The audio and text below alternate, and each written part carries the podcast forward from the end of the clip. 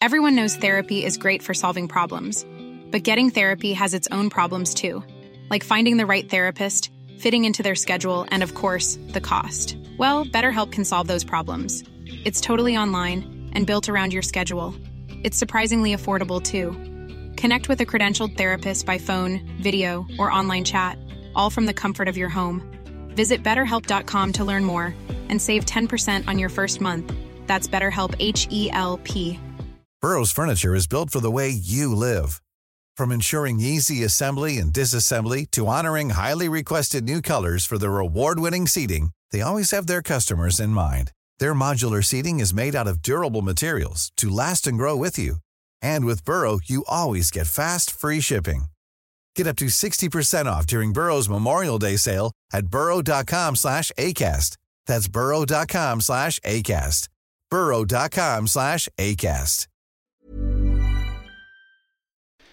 Questo è Schiaffo al volo, la puntata numero 35 di questa seconda stagione. Come sempre, qui è Simone Eterno, sigla. Un altro puntatone con Jacopo e Simone, conoscenza e passione messa a disposizione. Non c'è niente di eterno, ma Rafa sembra tonico. Vi diamo il benvenuto, Principato lo Monaco.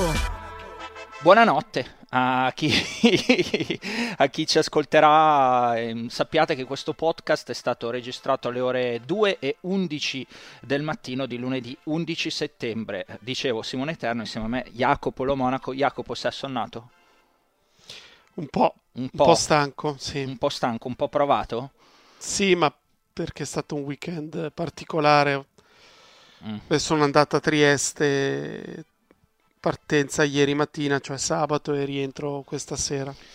Trasferte di cosa? Di basket della ah, Valle, c'era basket. il suo esordio con la nuova maglia, quindi è stato bello. No, non, potevi, non, potevi, chiaramente mancare. Esatto. Va bene, come sempre l'intro è dedicata agli affari nostri. Sappiate che da adesso in poi eh, Jacopo si, si, deve parlare dell'ennesima pagina di storia del tennis a cui io oh, ufficialmente ti dico faccio fatica a trovare aggettivi, eh, perché credo siano stati abusati e credo che davvero non ce ne siano più, ma non è una frase fatta. Per Novak Djokovic che ha vinto il eh, 24 titolo dello slam della sua carriera, eguagliato se volete anche quel record che rimaneva nella storia del tennis in entrambi i sessi, eh, quindi era di Margaret Court, no? di, di 24 titoli dello slam, vince il suo quarto US Open lo fa al termine eh, solita partita clamorosa eh, contro, contro, Daniel Medvedev, che a sua volta è stato autore di un grandissimo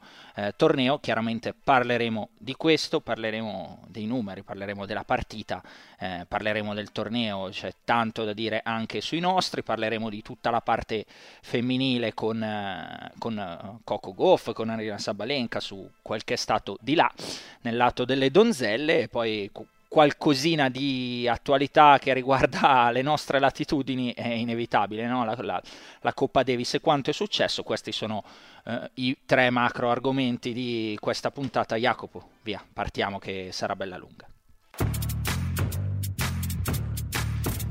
Allora, io ti dicevo, sono senza aggettivi e non lo so, tu, tu ne hai? Mi vuoi aiutare in, in questa cosa? Cioè, cosa possiamo dire di Novak Djokovic che non risulti banale? Perché è anche banale dire non ci sono aggettivi, però oggettivamente io non, non ne trovo.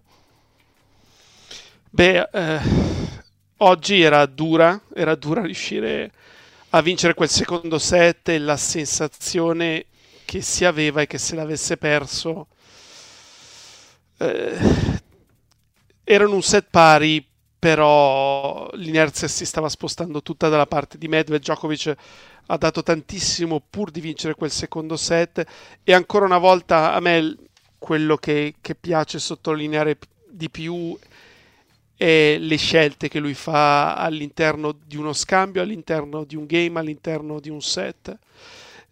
E, e in quello, secondo me, è, la, è forse la cosa, tra virgolette, più facile da seguire, cioè guarda cosa fa lui con uno scambio e che scelte fa all'interno di quello scambio.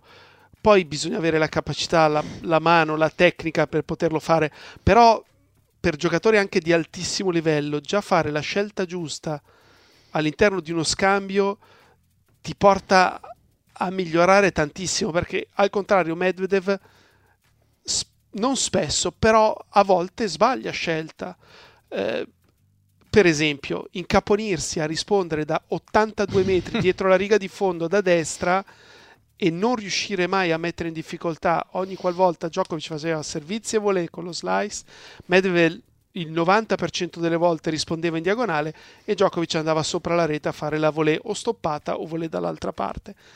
Non puoi aspettare a metà terzo set quando sei sotto di due set, di un break, a provare a fare qualcosa diverso perché è evidente che non funzionava, così come era evidente non funzionasse eh, contro Alcaraz.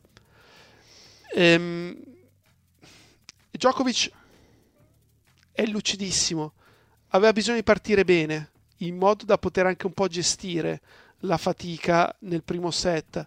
Meglio di così, 3-0 pronti via e quei turni sul servizio di Medvedev dal 3-0 fino al 6-3 li ha potuti gestire se c'era la possibilità di chiudere subito ci provava se lo scambio si allungava troppo ne usciva in un modo o nell'altro e, e secondo me è lì che è mancato Medvedev a inizio partita, primo turno di battuta, seconda di servizio, doppio fallo, seconda di servizio, finalmente una prima, break a zero. Djokovic cosa ha fatto invece nei primi due turni di servizio? 30 pari, ace ace e il turno di servizio dopo, eh, di nuovo in difficoltà, servizio volée, servizio volée, ace. E la differenza, molta della differenza del match secondo me è stata lì. Mi piace che hai vivisezionato subito la partita, perché mi aspettavo, sapevo saresti arrivato qua. Però poi tra il dirlo, il pensarlo e il farlo, ci vuole qualcosa di speciale, Jacopo. Perché... Ehm, cioè, tu dici, sono le scelte giuste fatte sempre, e, e va bene, no? Poi però sono le scelte giuste fatte sempre da quanti anni? In quanti momenti importanti? Cioè, è anche quello, no? Perché eh, abbiamo trovato giocatori intelligenti in grado di fare le scelte e sono giuste. migliorate però le sue scelte negli anni. Oltre al fatto che cioè, oggi quanti rovesci in back giocava, ma non erano rovesci in back per far sbagliare Medvedev, era semplicemente per togliergli ritmo, perché se faceva pallate avrebbe fatto ancora più fatica e Medvedev trovava meglio la palla. Allora, quando il ritmo si alzava troppo e lui era in difficoltà, back. Sta cosa dieci anni fa probabilmente non aveva neanche bisogno di farla perché diceva Medvedev, ok, facciamo a chi corre di più, tanto corre di più io di te. Uh-huh. Adesso sa che non corro io più di te, cosa devo fare? Devo far usare il cervello meglio di te. Sì, no, ma è, è, di nuovo torniamo a almeno questo concetto di, di superiorità che raramente si è visto per un così lungo arco di tempo eh, in uno sportivo.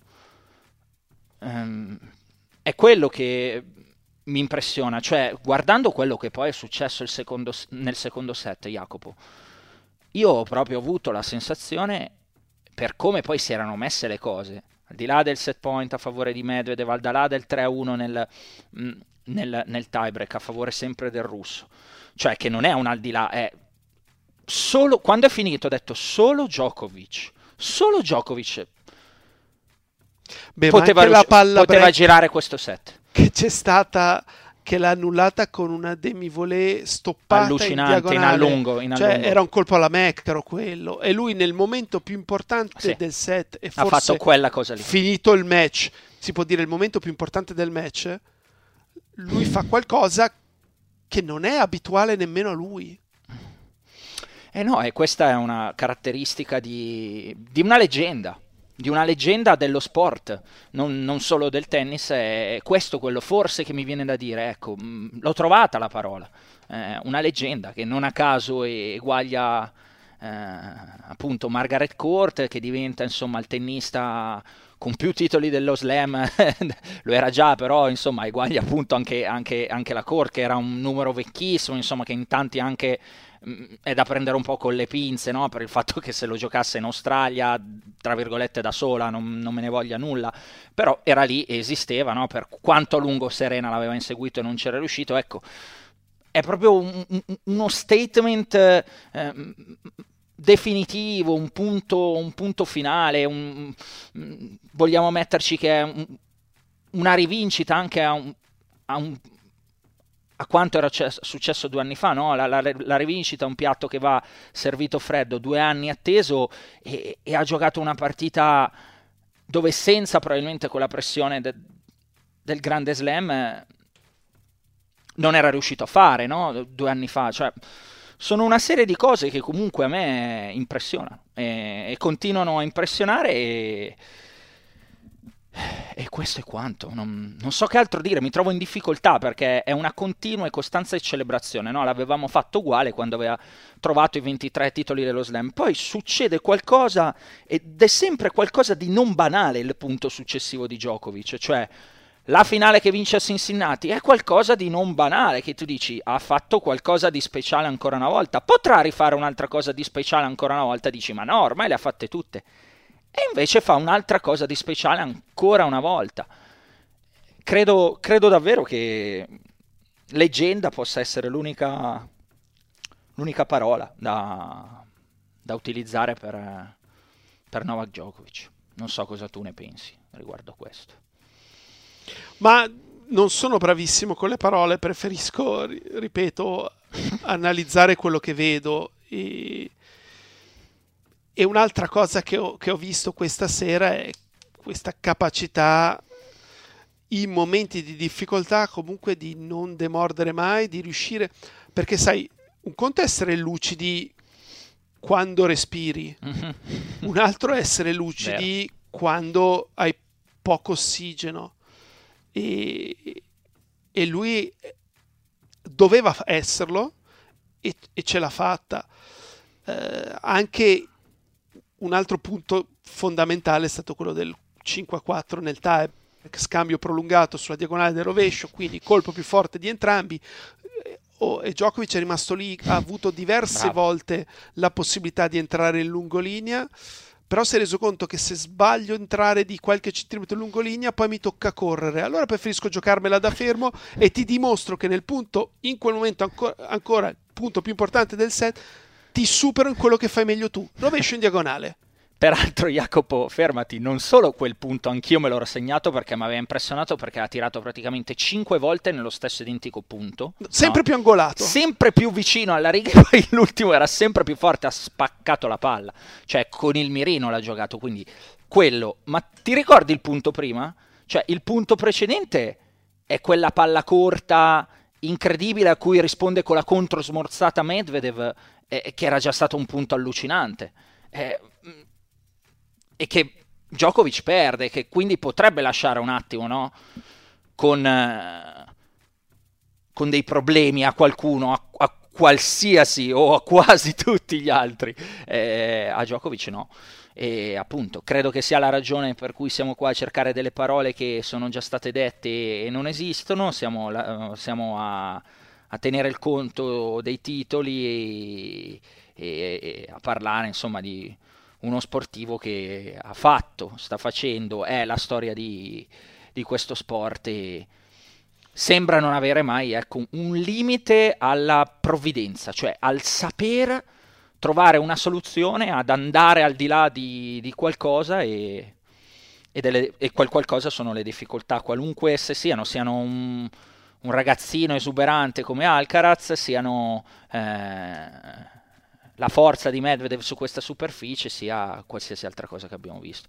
Jacopo, in tutto ciò eh, riflettevo sul fatto che è andato più vicino quest'anno, nel 2023, due anni dopo, allo slam, al grande slam di quanto forse non ci sia andato l'anno scorso.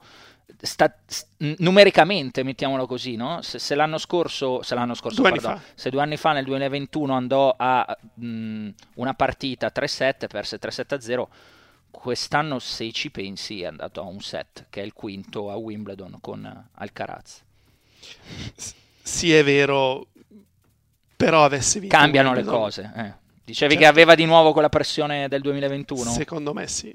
nonostante un tabellone che eh, possiamo Eh, dire però alla sarebbe arrivato probabilmente dalla testa di serie numero uno e quindi magari cambia tutto il Ah, tabellone. vero, è vero, è vero, è vero, è vero, è vero, è vero, è vero. E quindi cambiavano, cambiavano le cose. Ehm, abbiamo fatto 10 minuti di, di Djokovic, no? Ehm, mi sembra che... Non lo so, eh, cioè, mi, mi sembrano pochi, ecco, per,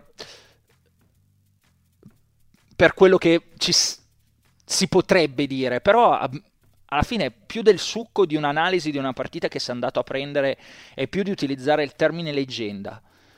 Ma è un po' quando io sento e vorrei Mm. strapparmi, non lo so, le, le sopracciglia. No, non basta, di più. Eh, I peli del naso che fa malissimo. Mm. Ehm, quando senti assolutamente sì. Cioè, assolutamente basta, è assoluto. Quindi, oltre a quello che abbiamo già detto, ripeto, elogiarlo ulteriormente eh, lo possono fare gli altri, lo possono fare tutti. Ehm, Ti è piaciuto la- il tributo a Kobe? Dai, dillo, dillo, non ti è piaciuto, lo so, lo sento. No, non è che non mi è piaciuto. Cioè, L'hai trovato no, no, ci sta. Se loro erano amici? profondamente amici, Mhm. si sono aiutati, eh, si sono anche capiti, Mhm. perché secondo me solo se Ri- uno hai ottenuto dei risultati simili, due hai questa fame e, e incapacità di accettare la sconfitta che follia, avevano follia, loro, chiamala sì, sana follia, Po- chiamala come vuoi. puoi dialogare perché una persona tra virgolette normale ehm, ti dice tu, tu sei folle appunto tu non stai bene Co- cioè mi viene in mente anche perché è stato criticato forse giustamente forse ingiustamente l'altro giorno che gli ha fatto il gesto in faccia a Shelton Bravo, dai, parliamo. era necessario no però ti spiega chiaramente chi è Novak Djokovic. Cioè Djokovic si nutre anche di queste cose. Anzi se non si nutrisse di queste cose non sarebbe Lì a New York in finale il 10 settembre del 2023 Eh, poi si può essere più eleganti di Djokovic ma Djokovic ha sì. deciso che non gliene frega niente di quello. Sono altre cose che gli interessano. Peraltro la risposta di Shelton secondo me è stata perfetta. Non so se Sì, è sua però o qualcuno, molto d'accordo. o se qualcuno gliel'ha detta. Ma, vabbè, come ne esci da lì, no? Perché No, come ne esci ne esci male. grande, però non L'unico modo per uscire con quella frase Cioè? Che Cioè, la l'imita- limitazione è la, l'imitazione vuol dire che è la migli- appunto, è la miglior forma di stima, ecco. Mm, No. A me ma a me, a me viene in mente quando imito qualcuno, a me sembra un po' di divertirmi prendendolo per il sedere, ma non dip- è che vorrei essere come lui. Dipende, dipende, dipende. Secondo me, secondo me invece c'è Però stata... no, no, la frase era carina. C'è stata, non so se sia sua, se sia farina del suo sacco, o se qualcuno gliel'abbia suggerita, magari qualcuno, qualche esperto di comunicazione, che ormai si sa che prima di entrare in conferenza stampa, insomma, ci sono tutte queste cose qua. Eh, su Kobe e, e, e Djokovic a questo punto, Jacopo, io direi solo che il detto che usano gli americani, no? Game, recognize game.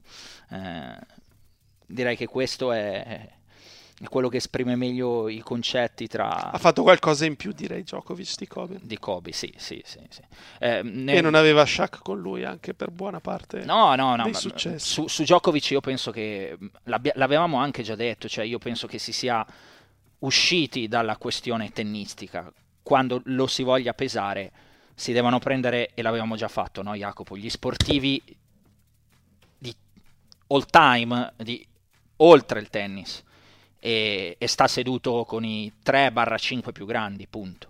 Per me, per me, a fronte anche di questo ulteriore successo. È seduto lì in, in un'elite strettissima che non ci mettiamo a fare se no staremo qua tre No, giorni. anche perché poi ci sono Quelli che dicono quelli questo, che cioè- dicono di uno sport e la mia risposta è sì, ma in quanti praticano quello sport e Esatto. in quanti provano Esatto. A, diventare dei campioni quello sport. Non ho dubbi, ripeto personalmente, che Djokovic si sieda con i cinque sportivi più grandi della storia. di qualsiasi sport, punto, finito. Io ce lo metto lì dentro. Poi queste classifiche lasciano il tempo che trova, ma a fronte di quello che ha vinto, di chi ha affrontato, soprattutto di chi ha affrontato, e...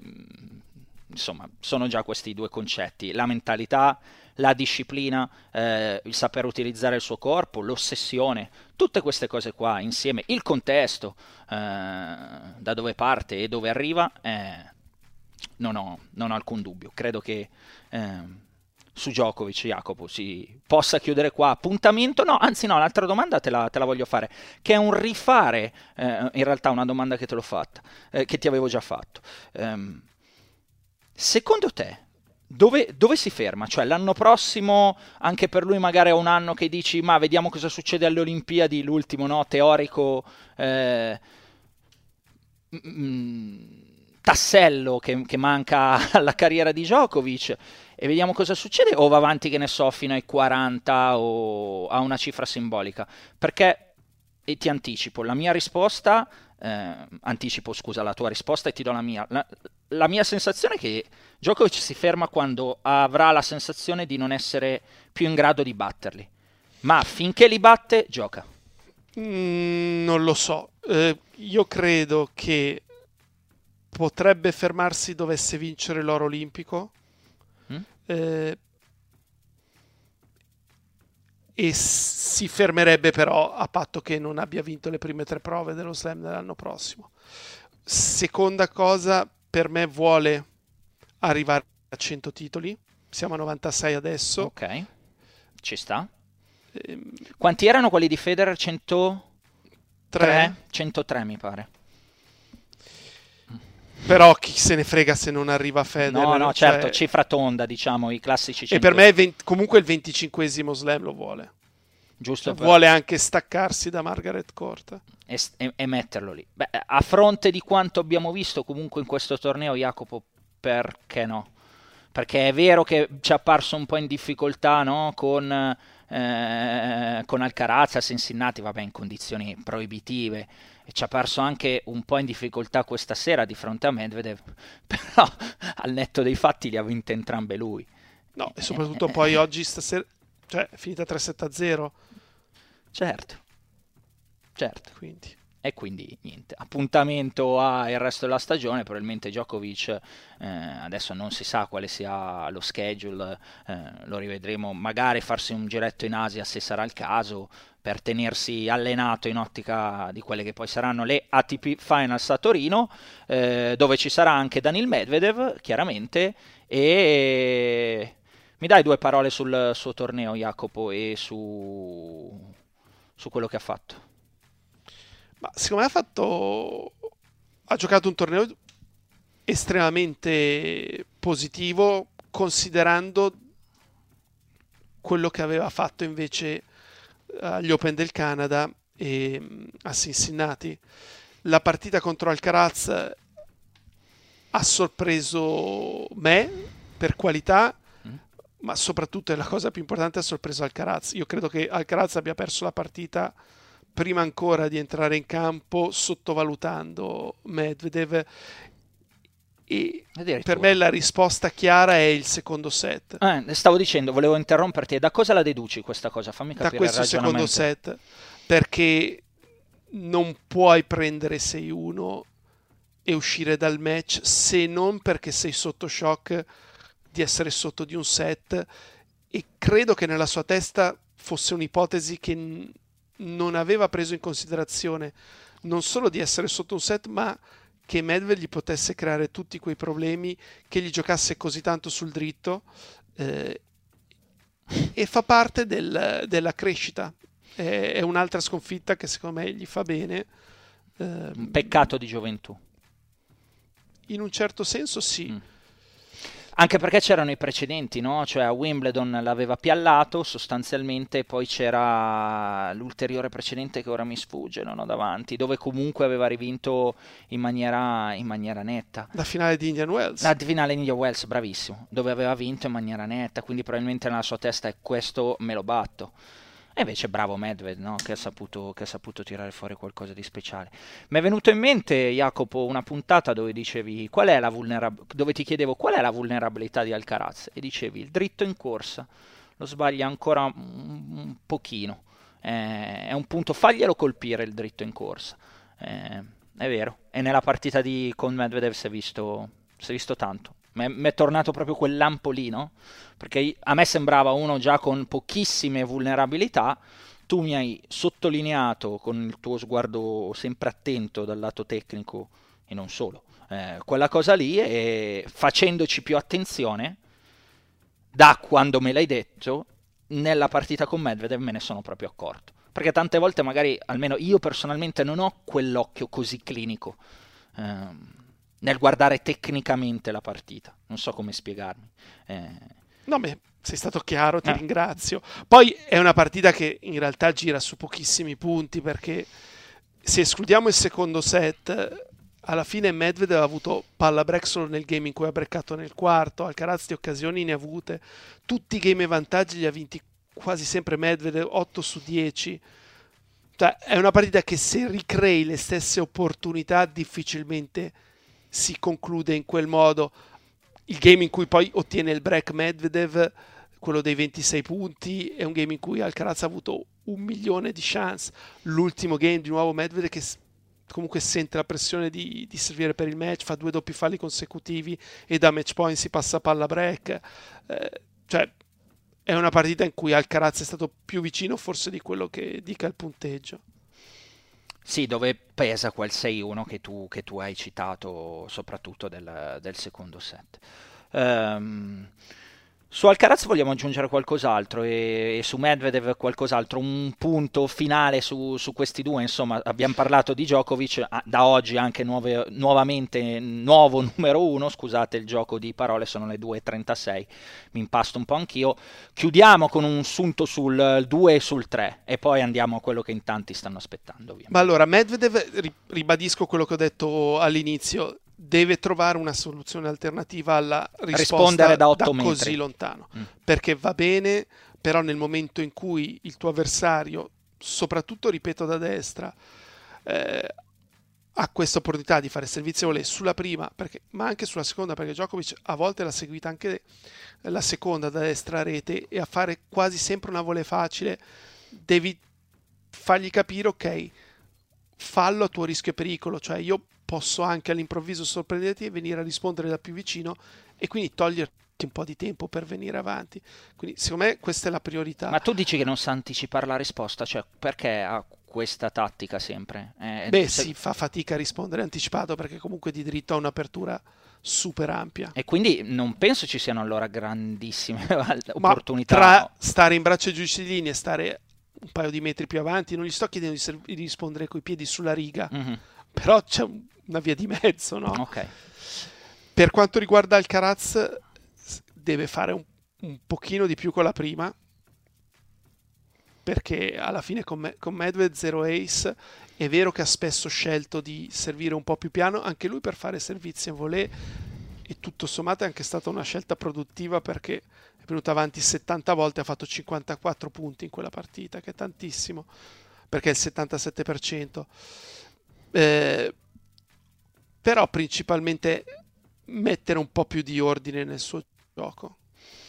Va bene. Uh, siano stati tre, tre, dei quattro semifinalisti, eh, non possiamo non parlare della sorpresa del um, torneo Ben Shelton. Uh, Jacopo, io gongolo un po' perché l'avevo dato sul pezzino di Eurosport. C'era una puntata del podcast, la puntata precedente, dove, no, prima dell'inizio del torneo, dove ti chiedevo. Se poteva infilarsi anche lui in quel lato di tabellone che avevamo individuato a, buona, con buona ragione eh, come quello vulnerabile, essendoci Rude e Rune che ci hanno salutato quasi subito. Eh, tu ti attenevi giustamente a quello che eh, diceva la stagione dopo l'Australia, ovvero 18 tornei ATP, 19 col Challenger eh, a Cagliari dove non aveva vinto più di una partita, mentre al Challenger a Cagliari ne aveva vinte due e poi all'improvviso arriva lo US Open e questo ragazzo al primo anno di tour completo fa un quarto di finale in Australia e una semifinale. Sei rimasto sorpreso, immagino. Ma allora, per quanto riguarda Shelton, mh, mm, non sono sorpreso perché comunque vedo le sue qualità. Eh, allo stesso tempo, anche lui è un po' disordinato. Un po' eh, tanto. Però se per dieci giorni mette insieme i pezzi, nemmeno tutti al punto giusto, cioè è difficile da contrastare perché poi in questo disordine crei disordine anche al tuo avversario perché non sa mai cosa aspettarsi, ha delle accelerazioni spaventose, l'ho visto secondo me anche migliorato dalla parte del rovescio, eh, deve riuscire ad avere una continuità diversa all'interno di una stagione, però è anche normale che nel primo anno vero abbia fatto fatica a trovarla. Certo. Però se decidi di giocare bene, è meglio tu lo faccia negli slam. Cioè, lui poteva giocare bene due settimane, magari accadeva in 2-2-50 e li vinceva. Certo. Ma non era la stessa eh, cosa. Eh, direi di no. direi di no. Io sono rimasto fulminato da, comunque anche da questa un po' pazzia, follia, insomma, che, che ha ancora. Eh, questo essere acerbo, dai, mettiamola così. Sembra molto un, un, under, un ragazzino. Sì, sì, sì. La risposta che fa Tiafo sul set point dopo che sbaglia, dopo che fa due doppi falli consecutivi. Shelton ha set point, doppio fallo serve di nuovo, doppio fallo. Il set point diventa di Tiafo che non mette la prima, tira una seconda che va bene, non è la fine del mondo, però è anche una seconda abbastanza profonda. Shelton si sposta sul dritto e da due metri e mezzo dietro la linea di campo tira una cannonata che finisce all'incrocio delle righe. Io ho tirato, sai quando fai che sputi tipo quello che hai in bocca? Ho detto, ma questo che fa? Ma è matto. E, e questa è la dimensione è la dimensione di un giocatore che ancora deve incanalare tutto, Jacopo. E ancora ne deve mangiare di pasta asciutta cheat, ma pur, pur, essendo, ripeto, un frutto acerbissimo, non acerbo, è, è uno che al primo anno da, nel tour fa, fa un quarto e una semifinale slam. E quindi niente. Bravo tu, Jacopo, anche in questo caso una puntata di complimenti perché poi ne discutevo con qualcuno su Twitter, eh, se c'è una persona che l'ha segnalato in Italia, forse non lo conoscevano neanche negli Stati Uniti, è il signor Lo Monaco qua, che in una di, punt- di puro culo in sì, realtà. Sì, sì, l'avevi visto, non si L'avevo sa... visto per caso una sera a Little Rock.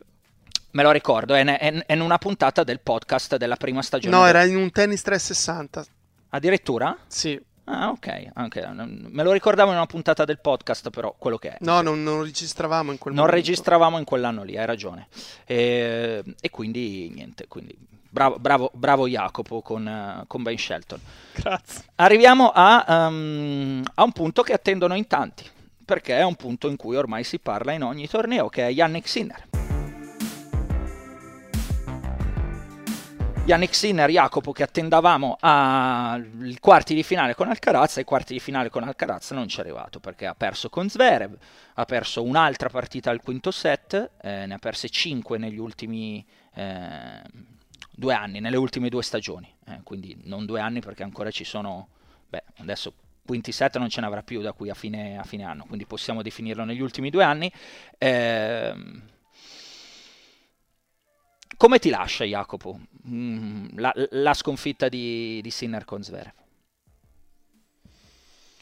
Mi lascia un pochino perplesso perché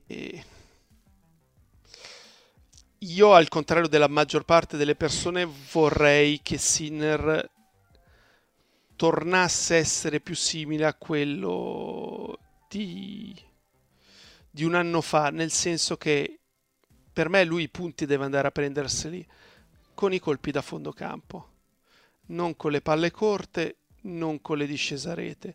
Quelli sono un di più. Ma quando ha il dritto da tre quarti o il dritto da metà campo, lascia perdere la smorzata. Tira un bel drittone e viene avanti e viene a far la volée facile sopra la rete. Questo intendo per discesa rete al contrario di serve and volley o andare a cercarsi una volée complicata.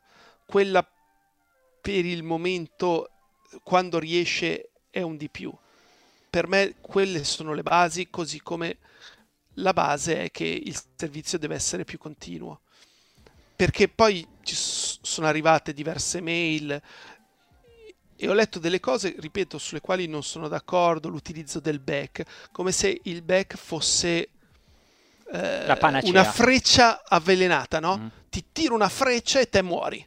Cioè, se tiro un rovescio in back Sinner, non è che l'altro, come succede a volte nel femminile, dice che è sta roba e tira fuori perché non è abituato a giocarlo. Se arriva un back, arriva un back e lo scambio continua. Eh, ti vorrei leggere a proposito una mail vai, di Riccardo. Vai, vai. E dice, secondo lui sono tre i problemi. Problema fisico. Sinner deve mettere su 10 kg di muscoli eh, sì. perché non regge la distanza. Vabbè. Allora, intanto non è che si uno regge la distanza se pesa 10 kg in più. Anzi, fa, fa più fatica. Poi se tu metti, al di là che ci vuole, se fai le cose che, che sono possibili fare, legali, minimo 3 anni per mettere su 10 kg di muscoli, se non 4. Due, se tu metti su 10 kg di muscoli a un fisico come quello di Sinner, fai la fine di Ronaldo il brasiliano. Scia, Alessandro Pato. Te lo ricordi? Cioè, la sua struttura fisica non può sopportare... E ti spacchi sempre. Esatto. Quindi questa è la prima. Vabbè, Due. scusa, eh, era una stronzata questa. Usiamo le cose come stanno. Andiamo al secondo, perché al primo punto, scusami Riccardo, non ti offendere, ma era una stronzata. 10 kg di muscoli fanno fatica, e chiudo, a metterli in NBA e, e, e mi taccio, vado avanti. Mi taccio che è meglio. Problema mentale. Sinner serve un vero mental coach, un head coach che lo segua sempre, non come Cahill ma Oddio. Cahill intanto non è né mental né head coach. No, beh, head coach può sì, essere. Sì, dai, head Comunque, coach sì. No, beh, stavo traducendo letteralmente head come testa e non come allenatore ah, principale. No, no. Il tasso di breakpoint convertiti sui Grand Slam è 39%, Djokovic è il 44% e Medvedev il 45%. Ma, ma che cazzo vuol dire questa percentuale? Al di là che è una percentuale che poi andrebbe ulteriormente. Stiamo per perdere un ascoltatore, Jacopo, lo sai. Divisa in partite vere, perché magari tu hai il 100% contro Michael Moe, che, che, è un giocatore che ah mi no, sta vabbè, a cuore, dai, okay. e, e, e, e ti sfalsa la percentuale. Quindi non mi piace nemmeno questa. Okay. Problema tecnico è appunto le variazioni, palle corte, venire Niente, rete, hai, distrutto, hai distrutto Riccardo, abbiamo un ascoltatore in meno, lo sai, vero? Poi la gente si offende, se la lega al dito, nessuno è capace di un attimo di assimilare eh, queste cose, non è che è una cattiveria che diciamo perché Riccardo ci sta antipatico, eh? Vabbè, no, fa niente, no, ma eh, siamo belli così, siamo belli così. Ci ascolteranno in due, ci ascolteremo da soli un giorno. Lo registriamo e ci riascoltiamo, io e te e, e mia madre probabilmente che se l'ascolta sempre. e, e vabbè. Vuoi, vuoi la mia su Sinner? Sì, volentieri. No, mm, Occhio, io eh. non ci vedo niente di male. No, beh, io non ci vedo niente di male. Solo un grandissimo equivoco fin qua trovo Yannick un giocatore forte, e ripeto sempre la stessa cosa, non così forte, semplicemente come gli altri. Come può essere Medvedev su questa superficie, su questa superficie, come è Carlos Alcaraz, come è, lascia stare Djokovic, cioè è un giocatore fortissimo Sinner, e infatti sta in top 10 e penso che quella sia la sua dimensione. Ok? È migliorato tantissimo quest'anno rispetto all'anno scorso, se non altro dal punto di vista fisico. L'anno scorso eravamo qua a parlare, è sempre rotta, invece si fa le sue partite, eh, è avanti, non a caso è 4 della race, va a Torino, ottiene il suo obiettivo dell'anno, è un giocatore molto forte. L'equivoco è pensare che possa competere a quello che ci ha fatto vedere oggi, come sempre dice Jacopo, data 11 settembre, anche nell'anno 2023, nonostante i progressi, pensare che possa competere per vincere questi titoli.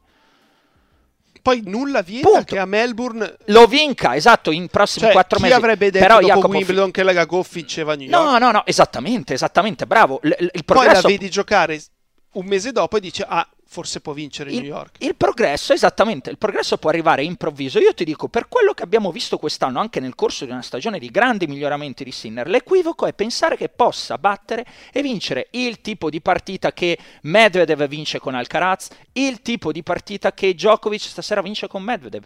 Non, è, non c'è a quel livello lì.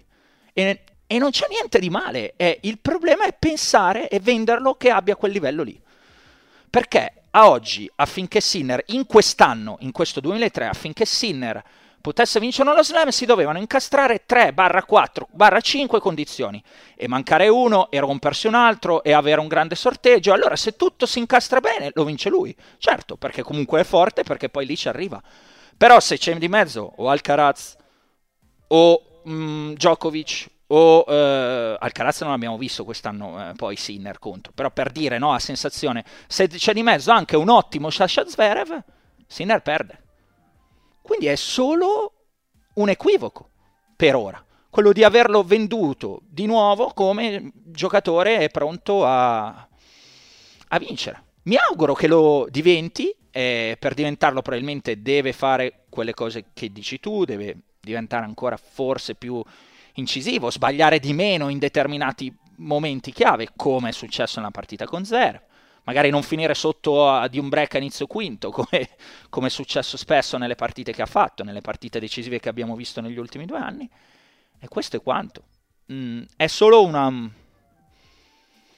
un equivoco, ripeto, almeno a me viene da pensarlo così. Mm, tu mm, come la vedi da questo punto di vista? Sono d'accordo perché lo abbiamo detto anche pre-torneo, l'aspettativa non è che vinca lo US Open. Poi, se succedono le cose che hai detto tu, se succede quello che è accaduto allo scorso US Open, che al, alla fine dei conti, uh-huh. se c'era uno slam in cui Sinner è andato vicino a vincere, quello, nonostante quello. fosse quarti di finale, è stato quello perché ha avuto match point con quello che ha vinto il torneo e secondo me non perdeva la semifinale e non, e non avrebbe perso la finale. finale. Poi, chi lo sa, va in campo magari con Rud e, e, gioca tipo la finale di Miami con Urkac e allora perde. Eh certo. Però però diciamo che oggettivamente in quel tipo di partita la possibilità, esattamente anche Jacopo senza andare lontano, come è successo a, in Canada, no? Si configura un torneo che Sinner può vincere e quelli lui li batte. Gli dai De Minor e lui se lo batte come De Minor. Ed è bravo a batterlo, che non è mica scontato andare lì e batterlo, visto poi quello che comunque eh, eh, di buono De Minor ha fatto anche in questo torneo. Ancora arrivato eh, tranquillo alla partita con Medvedev, gli ha strappato anche un set. Eh, quindi un giocatore che quest'anno che ha fatto grandi progressi, quindi quello è Sinner. Quello è Sinner. Eh, c'è una dissonanza cognitiva generale nel, nella, nella, percezione eh, del reale valore. Però si torna ancora al, al vecchio discorso che o vinci o sei uno scemo. No, ma perché? No, ma non nostro, eh. in, in, genere di chi segue lo sport e magari non l'ha praticato molto o è abituato al calcio. Uh-huh. Perché quanti, secondo te, sono appassionati ma più tifosi di calcio che da quando gli italiani hanno iniziato a ottenere dei risultati importanti sono, sono arrivati sul tennis, tennis, certo. E, e, sono gli appassionati che o vinci, ma se arrivi secondo già hai fallito. Eh certo. Cioè, io me lo ricordo bene, tu non c'eri ancora quando cioè, se un italiano arriva al terzo turno in uno slam, No, ma Caspita, Jacopo, ma, ma, Jacopo, ma, ma che fuochi d'artificio. Ma che non c'era ancora? Ho comunque vissuto gli anni in cui Andrea Seppi e Fabio Fognini quando facevano... Ma erano fortissimi. Erano fortissimi, quando facevano ottavi erano super risultati. Cioè, ho cioè, iniziato a girare... C'era Cancellotti che poteva fare ottavi a Parigi e nessuna delle altre prove dello slam poteva vincere un turno e lui era il più forte. Io ho iniziato a girare un pochino il tour eh, Jacopo nel 2013, Australian Open 2013, cioè quindi ho vissuto l'era pre e comunque c'erano già Seppi e Fognini. Eh, ho vissuto tranquillamente quel, quel periodo lì e, e, da un certo punto anche un po' tra virgolette manca perché era un periodo forse più vero no? di, di, di, di meno occasionali che vanno benissimo, ci mancherebbe, perché tutta la gente comunque che si appassiona al tennis a noi non fa che gioco, eh, vista egoisticamente, però ecco, comporta forse un pochino uno svilimento eh, del discorso, un abbassamento del livello de- del discorso a, a, una logica primitiva di eh, se vinci sei un campione, se arrivi secondo sei un pirla. Che non è questo e che appunto forse è ancora il problema di Sinner, il cui per me, la cui, scusami Jacopo, annata resta super positiva, eh, lo dice la Race, lo dicono per me i progressi che ha fatto rispetto, progressi fisici, insisto su quello che ha fatto rispetto al eh, 2020, ehm, 2022, pardon, vediamo cosa regalerà questo finale di stagione, dove comunque andrà a giocarsi i suoi Master 1000 e soprattutto le ATP Finals a Torino, e soprattutto cosa dirà il 2024. Quindi non, non ci vedo niente, niente, niente, di male. Una parolina su Zverev e poi andiamo al femminile. Eh, Jacopo, siamo un po' lunghi, però chi se ne frega, se anche svariamo un Insomma. po'... Vorreste andare cioè, a dormire? Entro le 3 no, dai. e 20. No, non ce la facciamo entro le 3 e 20. Sì, sì, And- ce la dobbiamo fare. Ah, te ne vai da solo? ti lascio un monologo finale. No, no, semplicemente perché tanto poi settimana prossima non ci siamo e diamo la notizia adesso perché io sono in vacanza, quindi se anche ci sono 10 minuti in più di podcast non era un male, però sei così sonno tagliamo. No, vediamo, adesso sono sveglio. Dai, però eh... poi non vorrei essere troppo sveglio perché poi non mi addormento. No, eh, vabbè. Eh, una camomillina, dai. Non perdiamoci così, una parolina su Zverev e poi il femminile. Beh dicevo forse anche lo scorso podcast eh, che non aveva vinto una partita veramente seria quest'anno perché siccome aver battuto Medved durante l'estate quel Medved non era così serio questa è stata una partita seria che lo riavvicina al livello massimo che, che ha ottenuto e forse la cosa più importante per lui gli permette di credere ancora di più al Master, che sarebbe un risultato eccezionale. Eh, perché adesso è ottavo nella race, quindi sono gli altri che devono ricorrerlo, anche se ha solo pun- 20 punti su Fritz, però considerando... Sarà un bel finale di stagione lì, insomma. Considerando appunto quanto era indietro tre mesi fa, direi che, che forse Fritz debba fare la corsa su Rune più che su Zverev. A, a, questo punto sarei molto sorpreso se Zverev non chiudesse negli otto. Addirittura. E, e una parolina anche su Arnaldi che avevamo lasciato, insomma, eh, gli unici due no, fuori dalle pagelle erano stati Sinner, Sinner e Arnaldi. Arnaldi che, uh, che partita ha giocato con, con, Alcaraz? Per me ha fatto una buona partita. Mm. Eh, c'è stato bene sul centrale contro lo, quello che era in quel momento numero uno al mondo cioè non ha sfigurato, ha fatto vedere anche delle belle cose che insomma riuscire a giocare vincenti anche contro uno come Alcaraz vuol dire che se glieli fai a lui glieli puoi fare a tutti. Vuol dire che c'è ciccia. Eh, esatto. Va bene, lo aspettiamo anche Secondo lui. gli deve aver dato fiducia a quella partita. Sì, sicuramente il torneo in generale e l'ingresso insomma in questa top 50 che si era posta come obiettivo il podcast, quello con Coach Petrone lo trovate sempre eh, schiaffo al volo nella puntata insomma di, dedicata ad Arnaldi. Via, dai, andiamo al femminile. Torneo femminile, Jacopo. Coco Goff, eh, io di Coco Goff ho un ricordo, eh, perché c'ero a quello US Open. Eh, ricordo questa quattordicenne che faceva, aveva fatto un po' un giro, eh, insomma, si era iniziato a parlare di lei perché era una quattordicenne con dei muscoli pazzeschi. C'era questa foto della Goff, eh, appunto, a, a, nella stagione 2018, eh, persa al primo turno di qualificazioni con eh, Watson, se non risbaglio.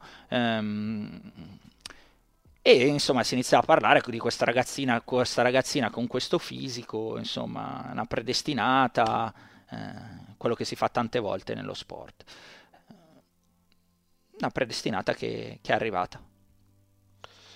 Sì, eh, decisamente e anche improvvisamente I, i, progressi che ha compiuto in così poco tempo sono eccezionali e evidentemente Gilbert eh, alla bacchetta magica.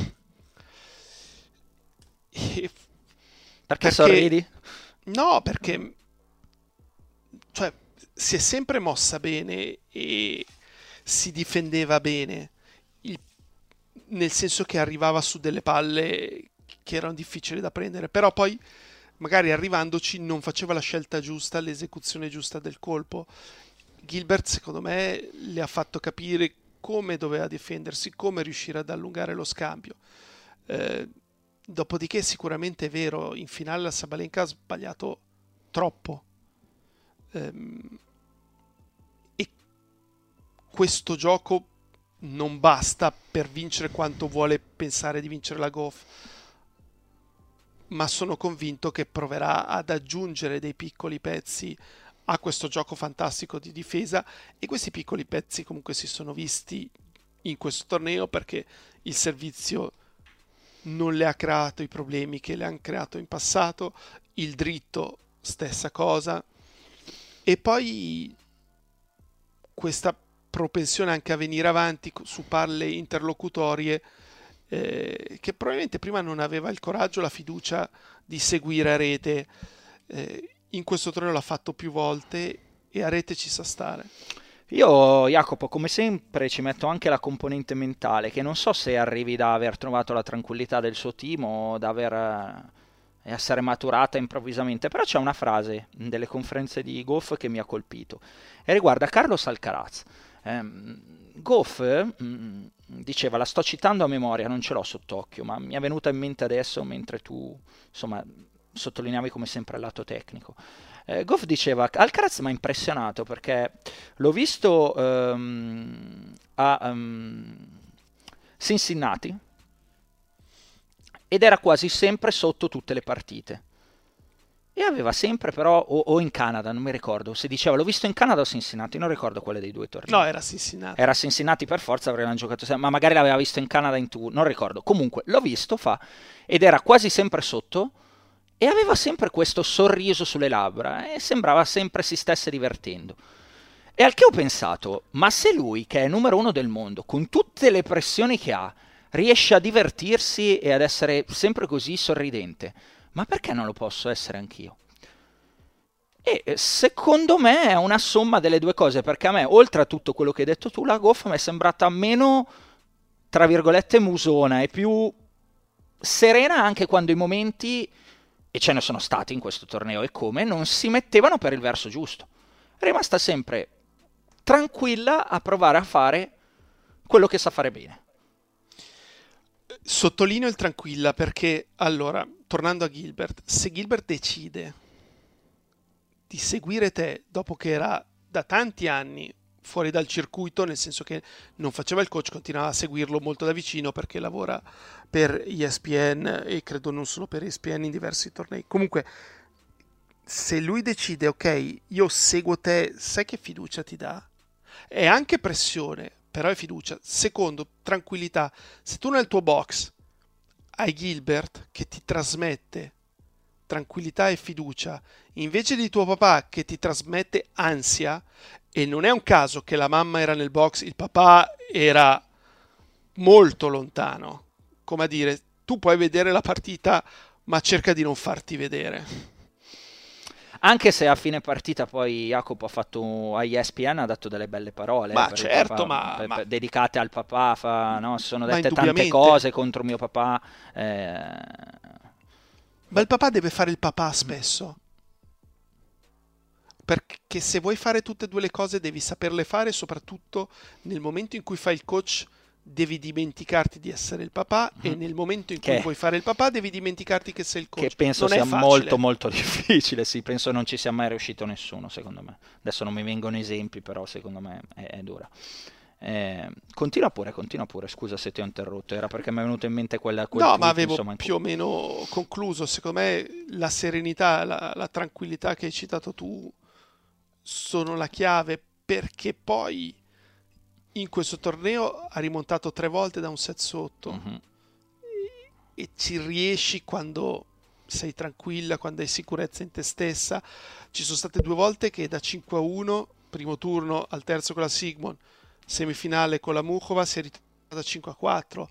Non è facile poi vincerlo quel, quel set 6-4 quando la tua avversaria sta no, vero, vero, piuttosto che le rimonte stesse no, delle situazioni che avevi appena citato, piuttosto esatto. che la finale, che è un po' emblematica, perché nel primo set, eh, insomma, Goff mette lì delle palle in difesa che la Sabalenka aggredisce, pur iniziando a sbagliare tanto e farti capire a quale tipo di partita si andrà incontro, perché le ricordo ancora le statistiche del primo set, eh, 8 vincenti, 14 non forzati, che ho detto caspita, se Sabalenka fa 8 vincenti e 14 non forzati e vince 6-2, sei, eh, nel, sei nei guai, cara Coco. Mm-hmm. Okay? E, e invece, nonostante quello, nonostante non sembrasse la tattica giusta, ne è venuta fuori. Poi, chiaro, 46 non forzati di Sabalenka eh, fanno, fanno la differenza. E parliamo allora anche di lei, perché da oggi è la nuova numero uno del mondo e faccio una domanda cattiva. Quanto è legittimo questo essere numero uno, Jacopo, a fronte della finale che abbiamo visto?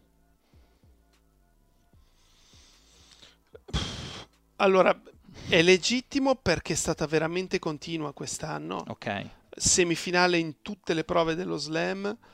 Eh, non perde in due set, mi sembra dal 2020 in uno slam, qualcosa del genere. Mm-hmm. Vuol dire che comunque in partita c'è non sempre okay. e difficilmente perde da, da giocatrici mh, mm, molto deboli o, me, o sui 30 al mondo, 25 al mondo.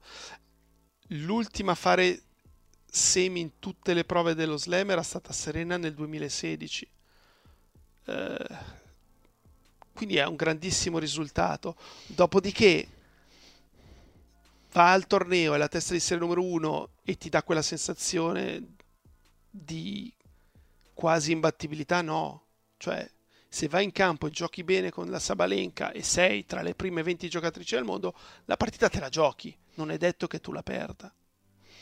Eh, bravo, eh, io faccio, questa domanda provocatoria la faccio perché comunque dici in tanti dicono ma che numero uno del mondo è una numero uno che fa una partita così in finale, che ha un piano sostanziale, principale, a cui poi è difficile eh, trovare un'alternativa nel momento in cui le cose vanno male. Dall'altro lato però il rovescio della medaglia, qual è, eh, qual è che quello che quel piano lì l'ha portata ad avere i numeri che Jacopo ha appena descritto. Eh, la mia domanda era anche, Jacopo, a fronte di una successiva domanda che volevo farti, eh, che, che, che, riguarda il Gaspiontek, no? che lascia da, da, quest'oggi il trono di appunto regina dopo 75 settimane. Se guardi i numeri, Jacopo, solo Steffi Graf, 186 settimane, e eh, Martina Inghis, 80 settimane, avevano mantenuto la vetta della classifica WTA per più tempo di lei la prima volta in cui sono diventate numero uno. Quindi Sfionte che eh, terza in questa diciamo speciale no, classifica e secondo me è un dato importante da un lato eh, ma dall'altro ti lascia sempre que- quella sensazione lì sul, sul tennis femminile cioè e vado alla domanda per te che numero uno è stata secondo te Iga Swiatek? una numero uno forte, una numero uno molto forte, una numero uno molto molto forte, una numero no, uno molto for- molto no. Ok, che numero uno è stata? Forte, nel senso che quella soprattutto del 2022 era una giocatrice veramente forte, era una giocatrice appunto che quando andava a un torneo ed era testa di serie numero uno, erba esclusa, dicevi eh, vediamo chi la batte. Mm. Quest'anno no, secondo me non so se le altre hanno fatto un passo in più. Beh, lei sembra. ha fatto mezzo passo in, me- eh, in, meno. Io sono più per la seconda. Però non ha dato quella, quella stessa sicurezza e non l'ha data nemmeno sulla terra battuta. E se pensiamo appunto anche alla finale Roland Garros, l'ha vinta per mezzo miracolo. Mm-hmm. Eh, no, no, è per quello che. Eh. Quindi sta a lei adesso riconquistare la prima posizione mondiale e non sarà facile perché nella race è indietro di 1300 punti, non so se riesce a recuperarli entro la fine dell'anno. Eh, ma più che della classifica, secondo me deve, deve ritrovare anche un po' se stessa.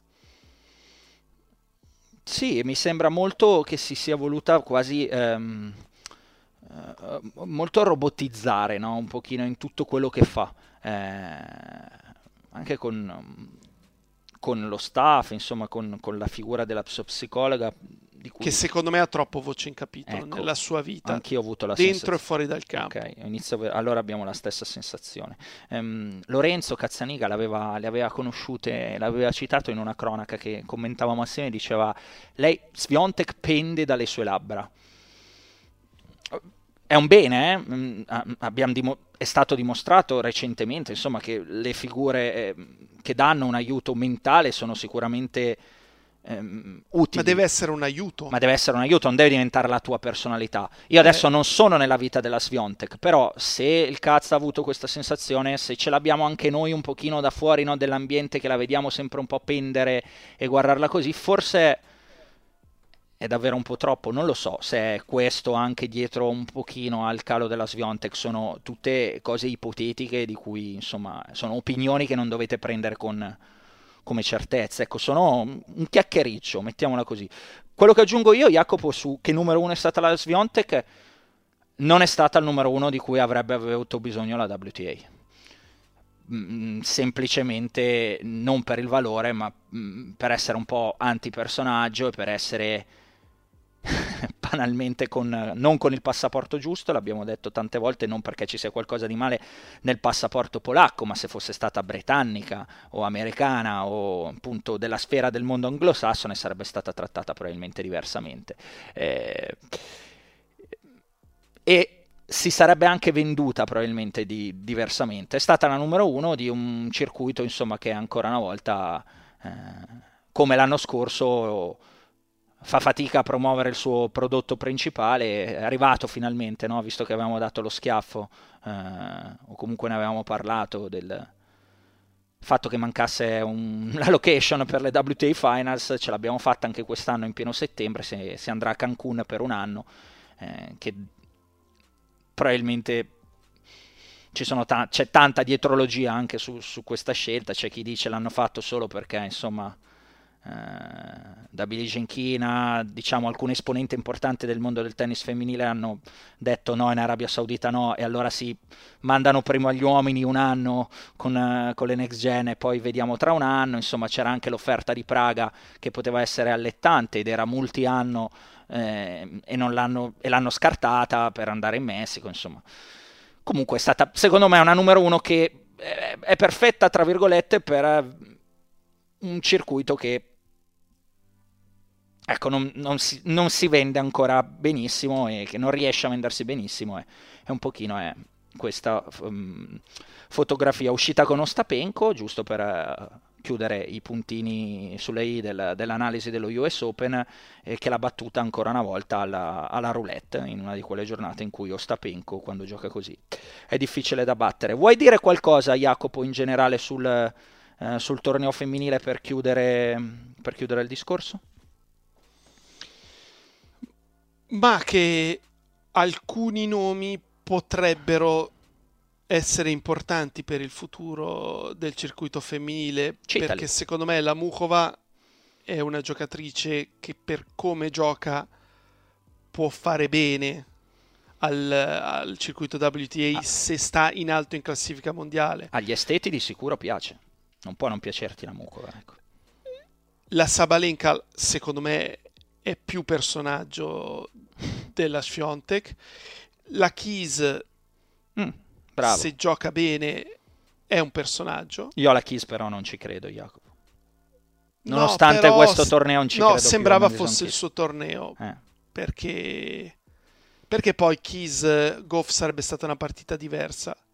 E secondo me se avesse giocato in maniera così difensiva la Goff come credo avrebbe fatto, non so se ce l'avrebbe fatta con la Keys. Dopodiché è una finale, magari la Keys si scioglieva come neva io, io, io, non l'avrei mai presa la Keys in finale, Jacopo. Abbiamo, abbiamo opinioni divergenti. Però su... dipende da come vinceva. Cioè, se avesse vinto 6-0, 6-3 è un discorso. Se avesse vinto lei 7-6 al terzo, dopo essere stata 6-0, 5-3, era un altro paio di maniche. Mm-hmm. Um, la stessa Vondrusova, secondo me ha fatto un buon torneo venendo dal successo Bravo. di Wimbledon. Arrivata ai Un'altra quarti. giocatrice che gioca bene, che secondo me ha personalità, che, che può tirare fuori ulteriormente con risultati. Alla fine mi sono esposto eh, sulla Vondrusova, sai che non lo volevo dire mai. Che i tatuaggi della Vondrusova mi sembrano il banco delle scuole medie, scarabocchiato. L'ho Ma detto. l'avevi detto no, in un podcast? L'avevo già detto? Secondo me sì. Secondo me mi ero segato la lingua perché mi sembrava una cosa brutta, ma alla fine l'ho twittato. Ho, ho messo una foto di un banco delle medie con, eh, con la Vondrusova. Va bene, mm, questo non, per, per, portare, per abbassare e rendere un pochino più cialtrona la discussione eh, seria invece, o meglio, l'argomento serio che aveva portato Jacopo sul, sul torneo, sul torneo femminile. Eh, direi che possiamo passare al punto successivo, Jacopo. Un punto duetalità, usciamo dallo US Open o vuoi chiudere con qualcosa su, su no, no, US sono le Open? 3.13. Ah, dai, ma non guardare l'orario. No, no, lo guardo. Lo Mamma mia, con... mi stai mettendo guardo. l'ansia. Una importantissima partita di padel alle 13 Mamma mia. devo metterci i miei ot- le mie 8 ore di Eh, sonno. mi stai mettendo l'ansia, via. Andiamo all'ultimo argomento di- di- del podcast. Jacopo, non ci si può non esprimere su la bagarre, la querel, la faida, chiamalo come vuoi, Fognini, Volandri, Volandri. Coppa Davis. Eh, velocemente, il più velocemente possibile cerco di eh, riassumere per chi non ha seguito la vicenda, insomma eh, Fognini fuori dalla convocazione fa un post sul suo Instagram, poi messo anche su Twitter, un post molto lungo e anche ben scritto eh, in termini no, di, di, eh, di- tutte le cose ecco, messe lì, eh, dove, dove si lamenta e lamenta anche una eh, poca trasparenza ehm, nei suoi confronti. Eh, Volandre qualche giorno dopo risponde dal sito federale, insomma da- dal sito di Super Tennis dove dice mi dispiace leggere le parole di Fabio eh, per la scelta dei toni e dei termini sopra le righe. eh, Che io non ho trovato sopra le righe. eh, Adesso ne parliamo, infatti ti chiedo subito. Eh, morale, questa è, è finita male tra apparentemente la lunga storia tra l'Italia e Fabio Fognini. Fa anche mh, Volandre un riferimento sempre in quelle partite a un partite, perdona, sempre nelle, nelle sue parole. Trovo le parole di Fabio e chiudo perché poi volevo aggiungere questa cosa profondamente ingrate, anche se mi rendo conto che il mio ingresso da capitano di Coppa Davis possa aver minato le sue sicurezze. Sotto la mia gestione è sempre stato trattato come gli altri e capisco che ne abbia potuto eh, risentire. Riferimento, se qualche vuoi, anche se vuoi, eh, anche a, evidentemente alla gestione precedente, alla gestione di Barazzutti. Eh, è chiaro no, che con queste parole Volandre dice prima eri trattato in una maniera, adesso sei trattato diversamente. Mi dai la tua opinione su tutto questo caso? Ne chiacchieriamo un pochino perché ho visto che comunque l'argomento Coppa Davis è stato un argomento importante. ha- È andata bene, posso dire, anche a Sinner perché ha nascosto un pochino la- il forfait di Sinner. Sì, tra l'altro il forfait di Sinner ha fatto sì che arrivassero diverse mail sull'argomento, però partiamo da, da Fognini. Vai, vai. Ma secondo me il discorso è che con Fognini per quello che ha dato, Mhm, e secondo me è tantissimo mhm, alla Coppa Davis, mhm. l'ha sempre trattata come se fosse una priorità assoluta, al contrario della maggior parte dei giocatori, non italiani, proprio la maggior parte dei giocatori. Sono molto d'accordo. Eh, andavano dette chiaramente le cose. Questa poi è la base di, di qualsiasi rapporto. Meglio essere chiari piuttosto dire una cosa che sai che ferirà o farà male, però almeno non ci sono equivoci. Da quello che leggo io e interpreto è un se tu fai questo, questo e questo, ti chiamo. Esatto. Fabio si impegna, ottiene anche dei discreti risultati e poi non viene convocato, soprattutto quando ti arriva la notizia così a ridosso dell'evento, non puoi non avere la sensazione che è una decisione che era già stata presa. Eh, quindi io per una volta sto più dalla parte di Fognini. Eh, allora abbiamo poco di cui discutere perché sto anch'io dalla parte di, di Fognini, semplicemente proprio perché è giunto a, eh, in un momento che, che è emblematico. Eh, cioè, se da un lato abbiamo, nonostante la riforma della Coppa Davis, eh, qualcuno che legittimamente, no? come Yannick in questo caso, dice io sono stanco e dice mi devo recuperare, insomma, lo fa anche Alcaraz, eh? in Spagna Alcaraz ha fatto la stessa identica cosa, a dimostrazione che la riforma della Davis è stata una stronzata galattica e scusate se mi scateno perché è una cosa che ancora oggi mi avvelena. Ehm, dicevo, proprio per quello che ha dato e a fronte di quella che era stata la sua carriera, è legittimo quello che fa Volandri, perché io lo capisco, un capitano prende delle decisioni, delle decisioni possono essere impopolari. Ci può stare che Fognini non venga più chiamato, ci può stare Jacopo. Però è quello che dicevi tu, trasparenza, e dici Fabio, eh, per me finisce qua per queste ragioni. Poi magari vi, vi incocciate, vi mandate a quel paese, però c'è stata trasparenza. Adesso non sappiamo se, se, è stato così. Abbiamo avuto la versione di Fognini, abbiamo avuto la versione di Volandri al sito, eh, non eravamo lì a vedere, a sentire le telefonate, quindi poi è, è, anche difficile, no? Però quello che dici tu è correttissimo, cioè io ricordo un Fognini dopo lo US Open del 2015 dove lui batte Rafa Nadal con quella partita da 2-7-0 sotto andare a Irkutsk in Siberia. Eh, me ne intendo un pochino di quelle zone, eh, è lontano ragazzi, è, ma lontano lontano, andare a giocare quella trasferta è stata, po- poteva farne a meno. E si giocava ancora il 3 su 5, eh, però è, ha sempre risposto. E quindi è vero che un capitano deve prendere scelte impopolari, però cioè, se c'è stata una determinata storia, un occhio di riguardo probabilmente lo si deve dare per, per quello che è stato appunto la, il percorso. Irkutsk è oltre, è oltre Krasnoyarsk, cioè se, da dove viene la, la, l'Andrieva, è, è, è, in Mongolia, siamo, siamo, in Asia in sostanza.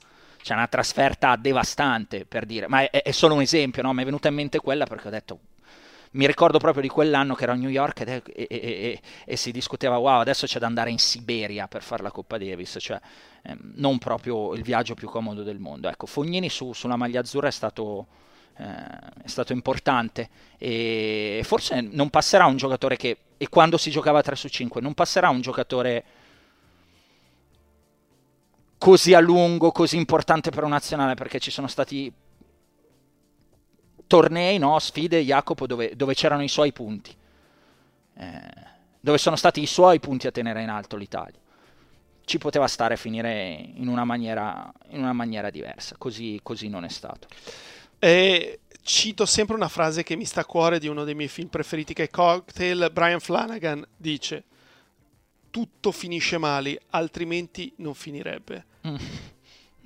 La trovo piuttosto vera, anche se per fortuna non è sempre così, però quasi sempre così. Mm. E va bene, eh, vediamo cosa verrà fuori dalla Coppa Davis a Bologna, una Coppa Davis in, in cui poi appunto vanno, va Vavassori forse, perché Vavassori è infortunato e quindi... Eh... E se chiamasse Fognini? Fognini gli dice Sparati. allora però se, se, se Volande lo fa per favore ci... vogliamo essere presenti? Alla telefonata, alla telefonata vorremmo, vorremmo, sentirla in viva voce. Se, se è possibile, fateci, fateci questo regalo. Eh, Italia senza Sinner, insomma, senza Vassore, probabilmente ci affideremo a, a Sonego e senza probabilmente a Sonego Musetti mi viene da pensare anche in doppio. E, e questo è quello, è quello, che vedremo. Jacopo ehm, andiamo a, alle domande dai C'hai una domandina? È tardi, ne facciamo solo una, giusto perché... Ma allora, cito Lorenzo che ci ha ringraziato perché lui aveva giocato sia Goff che Sabalenka fi- finaliste. Bastava che ne entrasse una delle due, no? Ed era 2,90. Pensa se avesse giocato Goff Sabalenka finale, la quota quale sarebbe stata. Perché le aveva lette sul nostro sito? Esatto. Ok. Sì. Pensa se ha giocato Shelton. Perché lei era più bella. Eh. Poi ci ha scritto ancora Hector Baboden ancora. e dice eh, ma non vale leggerlo sempre, sennò poi gli altri eh, però mi fa ridere. Ok. Possibile, f- fatemi ridere. Possibile che un 22enne non riesca a recuperare in alcuni giorni da un torneo mezzo torneo slam e non presentarsi in Davis. Eh. Consiglio al peccatore un personal trainer molto caro a Simone, Jim Messieu, l'uomo più in forma del mondo. Certo. È un grande fan di match e Jim Meshu era, era, era, era un... L'hai visto? Sei andato a cercartelo? Sì. Ah, ok, ti ha fatto ridere? Perché cercavo la pronuncia esatta e l'ho, l'ho cannata comunque. Sì, però... Jim Meshu. mi ha fatto ridere. Eh vabbè, ci stava, ci stava. No, è, è, è simpatico, però, però, è vero. Però Jacopo dà proprio la dimensione dell'idiozia che è stata riformare la Coppa Davis o crearla comunque così, perché poi alla fine anche giocandola a tre, facendo il format, i giocatori forti non ci vanno lo stesso. E allora tanto valeva lasciarla come era prima, no? Se Alcaraz non ci va, se Sinner non ci va, cioè... mm, che, che senso ha fare quella schifezza che hanno fatto? Comunque toccano l'argomento Davis Sinner anche Fabio e Bea. Fabio dice personalmente penso che sia abbastanza strano eh, che Yannick spesso si debba prendere settimane di pausa prima di tornare a giocare. Bea, ritenete che un atleta abbia il dovere di rappresentare il proprio paese che non farlo sia una mancanza di rispetto? Come ti poni, Jacopo? Io mi pongo con il tennis è uno sport individuale. Mm. Io... ognuno deve essere libero di scegliere. Eh, infatti lo sono e non ci vanno. Eh, io mi pongo più con la Bea, cioè stimo Fognini eh, per quello che dicevo prima, Fognini non ha mai rinunciato a giocare per l'Italia. Giocare per l'Italia è bello, deve essere una cosa, almeno se hai un po', evidentemente è proprio una cosa un po' di patriottismo, cioè di sentire no, questa cosa. Non è detto che tutti ce li abbiano, quindi è legittimo anche eh, poi non andarci, però eh, per quello è bello chi, chi, ce l'ha, cioè io mi sentirei mega onorato di dire io sto rappresentando tutti gli italiani in questo momento. Ok, però... Cioè a me, a me è una cosa che piacerebbe tantissimo fare, cioè mi, mi, riempirebbe di onore, ma tantissimo. Che ottieni dei risultati, mm. questa una, non, non, non, c'entra nulla con nessun giocatore, però supponiamo che ottieni dei risultati e secondo te meriteresti la convocazione e non vieni convocato. Mm. Poi a un certo punto vieni convocato. Eh, sono fiero. Riesci a passare oltre... Sì, io sì. Per come sono ah, io. mi sta antipatico il capitano, mi sta antipatico sì, il gruppo. Perché non sto giocando per il capitano o per il gruppo, sto giocando per 60 milioni di italiani. Sto giocando con la bandierina sopra, c'è scritto Italia sulla mia maglietta. In quel momento qualcuno significa che mi ha messo lì per dire noi pensiamo che tu sei quello che deve rappresentarci per giocare questa cosa dove si sfidano Ma tutti quanti del mondo. Ma l'Italia in tutti i tornei? No, non è vero, non è vero Come perché, no? Eh, no, ma sì. C'è sempre la bandierina. Certo, c'è sempre la bandierina, però, però, la Coppa Davis è la Coppa Davis, era la Coppa Davis. Eh, quando si giocava a 3 su 5 era la Coppa Davis ed era una cosa speciale, eh, secondo me. E quindi, eh, ripeto, eh, mi, piace, mi, piacerebbe che, che, ci fosse... Essere convocato. No, essere convocato no perché non sono capace, però il rispetto... no, che... il rispetto e la passione che ha avuto Fognini per, per, per giocare co- con l'Italia è una cosa che tante volte non si è visto magari rispetto neanche per il tennis in delle partite di Fognini, quando le ha buttate via, quando le lanciava, però quando è stato chiamato per l'Italia ci è andato sempre, sempre, sempre, eh, ma sempre, e quindi questa cosa va riconosciuta a Fabio, che invece su tante altre cose no, è, è, è discutibile. E quindi no, sono, sono, più sulla Bea, cioè tradotto mi sarebbe piaciuto che Sinner vada a fare la Coppa Davis, per quanto non la guardi neanche io adesso la Coppa Davis, perché mh, è ancora una ferita aperta quella schifezza lì che hanno fatto. Però, eh, hai capito, è sempre l'Italia che gioca, quindi se poi l'Italia vince dici l'Italia ha vinto la Davis, sì, è una Davis tra virgolette, però l'ha vinta, o l'ha giocata, o fatto finale, insomma, quel che è. C'è ancora qualcosina, Jacopo? No, mi ero segnato queste. Ok, dai, allora andiamo allo schiaffo della settimana. Jacopo, dallo tu lo schiaffo. Allora, il mio schiaffo va proprio alla Sabalenka perché non mi è piaciuto il eh, entrare negli spogliatoi e spaccare la racchetta. Cioè, secondo me quello è un gesto istintivo. Non può essere premeditato, non puoi nemmeno farlo mezz'ora dopo, perché non posso credere che avevi dentro ancora tutto quel nervoso. Quindi... Ma perché? ma che senso ha spaccare la racchetta? So. Ma tira un pugno contro il muro, ti sfondi la mano se sei così nervoso. Come Asan Perché Sash. devi spaccare la racchetta? Asan Sash è una citazione per i calcistici. In un intervallo di una partita del Galatasaray della Champions League del 96-97 tira un pugno a uno specchio e quasi morì dissanguato. Scusami una, se, se... Eh, questo è un estremo. eh, non tirate Però... i pugni agli specchi o ai vetri, ragazzi. No, Se no, no. fate la fine di Asan Sash, che rischiate. Eh. Vai, vai, continua pure. E l'ho trovato poco vero. Ah. No, non lo so, non lo so. È il tuo schiaffo, eh. Però ogni tanto ce li contestiamo, ce li commentiamo. Sì, sì. Non lo so, per me magari ci può stare. È stata lì che ha dovuto anche sorridere, fare le cose del, dell'etichetta come prevede. Ma urla! Perché devi spaccare la racchetta? Eh, Piuttosto quella racchetta regalala io, a un bambino. Io sognavo che buttasse il trofeo. Quando ho visto l'immagine, perché ce io l'aveva pensavo lo mettesse dentro il portaracchette. O spaccasse il trofeo, cioè sarebbe stato molto più bello. Cioè, buttava giù il trofeo e spaccava, come dire, io non lo voglio sto piatto. Era più originale. Annie. Sarebbe stato molto bello. Però mi avrebbe fatto proprio ridere se l'avesse guardato, fosse andato al cestino e l'avesse buttato. Però lì, figurati, apriti, apriti cielo, cioè non sarebbe più entrata a New York. E già adesso russi e bielorussi fanno fan fatica insomma, a farli entrare, quindi sarebbe, sarebbe, stato un casino per lei. No, il mio schiaffo non è, alla fine ne avevo tanti, scelgo uno schiaffo a, è, è in generale a chi pensa di essere furbo, cioè a chi pensa di essere più furbo il di popolo te. italiano. Mm. Ah, ma non tutti, dai, non generalizziamo. Molti, ma non molti. è vero. Non, non... Ah, basta che ripeto, anche oggi sai quanti andavano in corsia d'emergenza perché tra Somma Campagna e Desenzano è stata coda unica. E c'erano i furboni. No, io che penso di essere furbo in tutti gli ambiti, eh, in generale della vita, sul lavoro, mm, extra. Chi pensa di essere furbo, eh, gli, diamo, gli diamo uno schiaffo e, e, mi fermo qua perché siamo lunghi. Jacopo, non è ancora finita la puntata perché io ti voglio chiedere una cosa. No, no, non ti faccio andare a dormire, aspetti ancora 5 minuti. No, 3.33 è il, il termine massimo. Okay. Aspetti, ancora, aspetti ancora 5 minuti e ti chiedo, hai mai pensato a cosa farai ehm, nella tua ultima telecronaca? No. Perché? perché quest'oggi la sigla eh, finale non è del non ce ne voglia ah. Marla e la crew. Sigla... Non lo farò mai. La sig... Stai per andare in onda. La sigla finale è dedicata a una persona che mi ha fatto molto ridere, che è questo ragazzo che si chiama Pavel Kisley. Non so se l'ho pronunciato bene e commenta, credo abusivamente per la TV bielorussa, perché era venuto fuori un po' di tempo fa no, che la TV bielorussa prendeva il segnale di Super Tennis e ci metteva sopra i loghi, insomma faceva un po' delle porcate.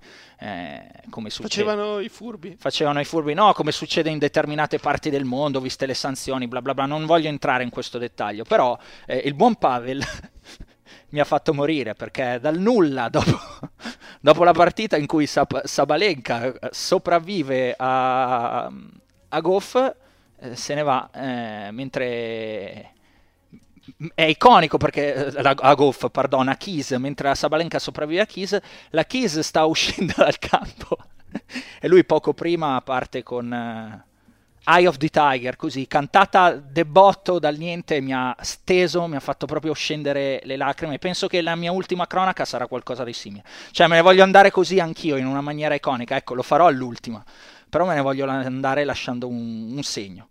Allora, non ci sono crew, eh, non, pardon, non c'è il, il Marla e la sua crew, non c'è la sigla di Schiaffo al volo, la sigla finale è del magico Pavel Kisley, Eye of the Tiger. Jacopo, good job by you. Good job by you. Good night.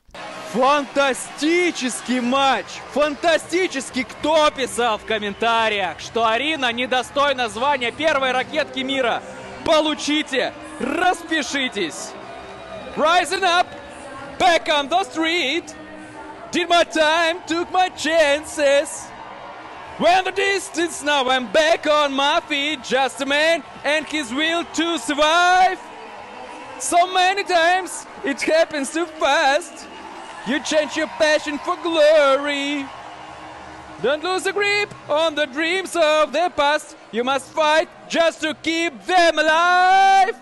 It's the Eye of the tiger, it's the thrill of the night, rising up to the challenge of a rival. And they lost, no survivor, chose their... Все, ребята, я сдулся.